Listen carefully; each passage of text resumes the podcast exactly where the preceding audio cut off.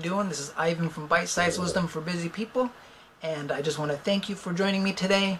And today I'd like to share another idea to help you live a more conscious life, to help you on your journey of self development.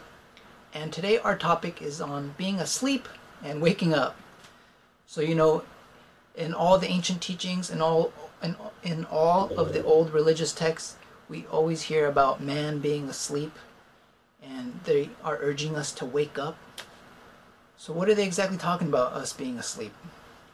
So, all the old teachings, all the old scriptures need to be understood from a psychological point of view. So, here, being asleep means psychic sleep.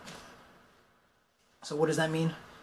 First, I want to just start by saying that, like, if I went out into the real world and went up to 100 people and asked them, hey, wake up, you're asleep. You know, they would look at me crazy, right? Uh, because this here illustrates our main problem is that most of us, just because when we wake up in the morning and we open our eyes, we believe we're already awake.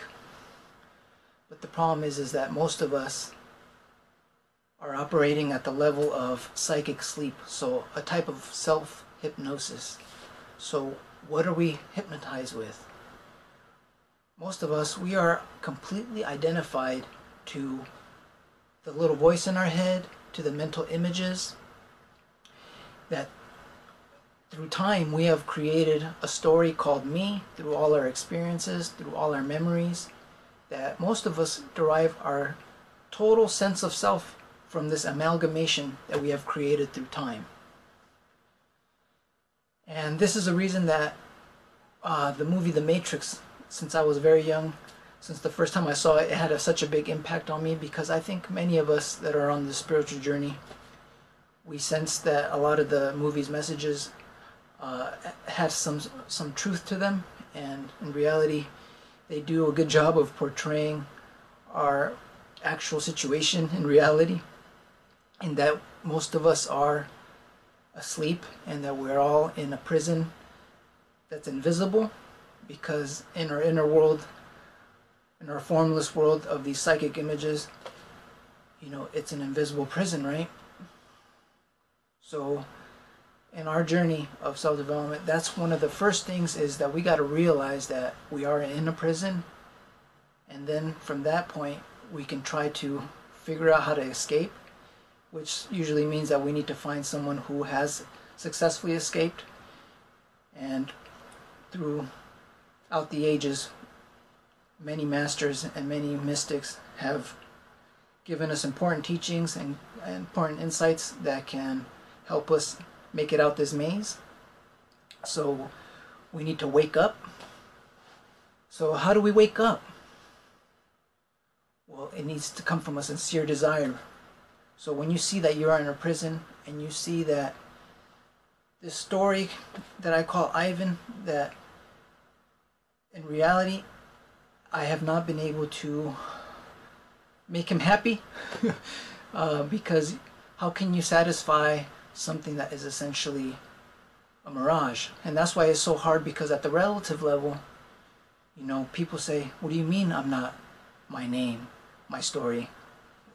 you know how, how can you say that because at the relative level it's like being a, like a mirage you know it, we can all see that it's there but upon close investigation we will see that in reality it has no substance and it's not really what we believed it to be so much in the same way when we start going down this path we will find out everything that's false and by knowing what we are not we start to go down the road of really realizing what we really truly are. And that's when our anxiety will start to go start to go away and we'll start to find fulfillment. So the problem is is that we are so identified and being identified is not just being identified yes or not it's a range you know some people are identified more than others uh, let's take, for example, since he's the man of the hour, Donald Trump. You know, he is a person who is, I could say, completely fused to the self images of what he believes his identity to be. And the problem is, is that when you derive your self, your sense of self from these images at the level that he does, as you see th- through the play that we're seeing, this drama unfolding, is that anything that hurts that image causes a reaction in the person. You know, that's the thing, is just like in the movie The Matrix, Mr. Smith, which we can equate to our false sense of self, to our egoic mind, is that it has the unca- uncanny ability to morph into whatever it needs to, to be. And its sole job is to protect itself at all costs. So that's why whenever you go on to the spiritual journey, the ego is so cunning and so sly at trying to disguise itself because it understands that if you discover what you truly are, it means it's death.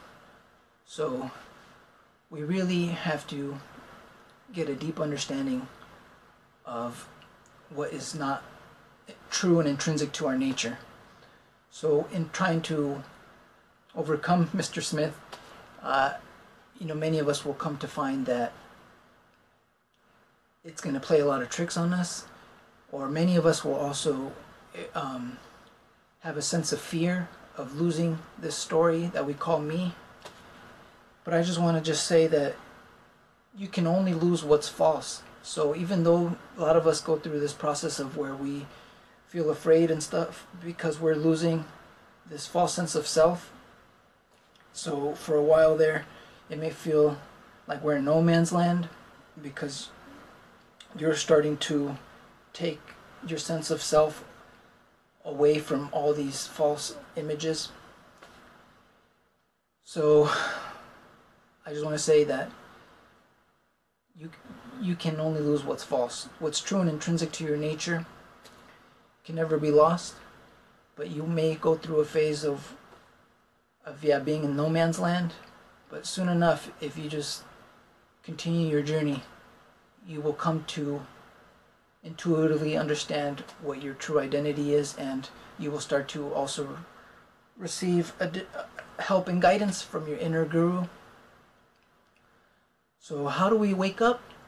Is like I said, we have to have that intense desire because we see that we're in a prison and we see that fulfillment will never be uh, achieved through this false sense of identity of being asleep to what we really are so then we may start to seek out a spiritual journey and through spiritual exercises such as meditation or genuine self-observation we can start to separate what's true and, and what's false. So I could start to see all my inner workings in an objective way and start to separate and disidentify from everything that I believed to be me but was not me. It was just a conceptual amalgamation uh, that I called Ivan. And that's another thing is I think you should it, we like in the movie The Matrix with Mr. Smith. It, you know it was a movie, but you know a lot of us look at our ego as a bad thing. But with proper understanding, you know, and with a different like different attitude, we can come to educate our ego and actually become our friend. And when when we properly educate it, it can also become our ally. Um, so you don't need to look at it as a bad thing. And once you understand what is really not you, you can just use it for worldly purposes.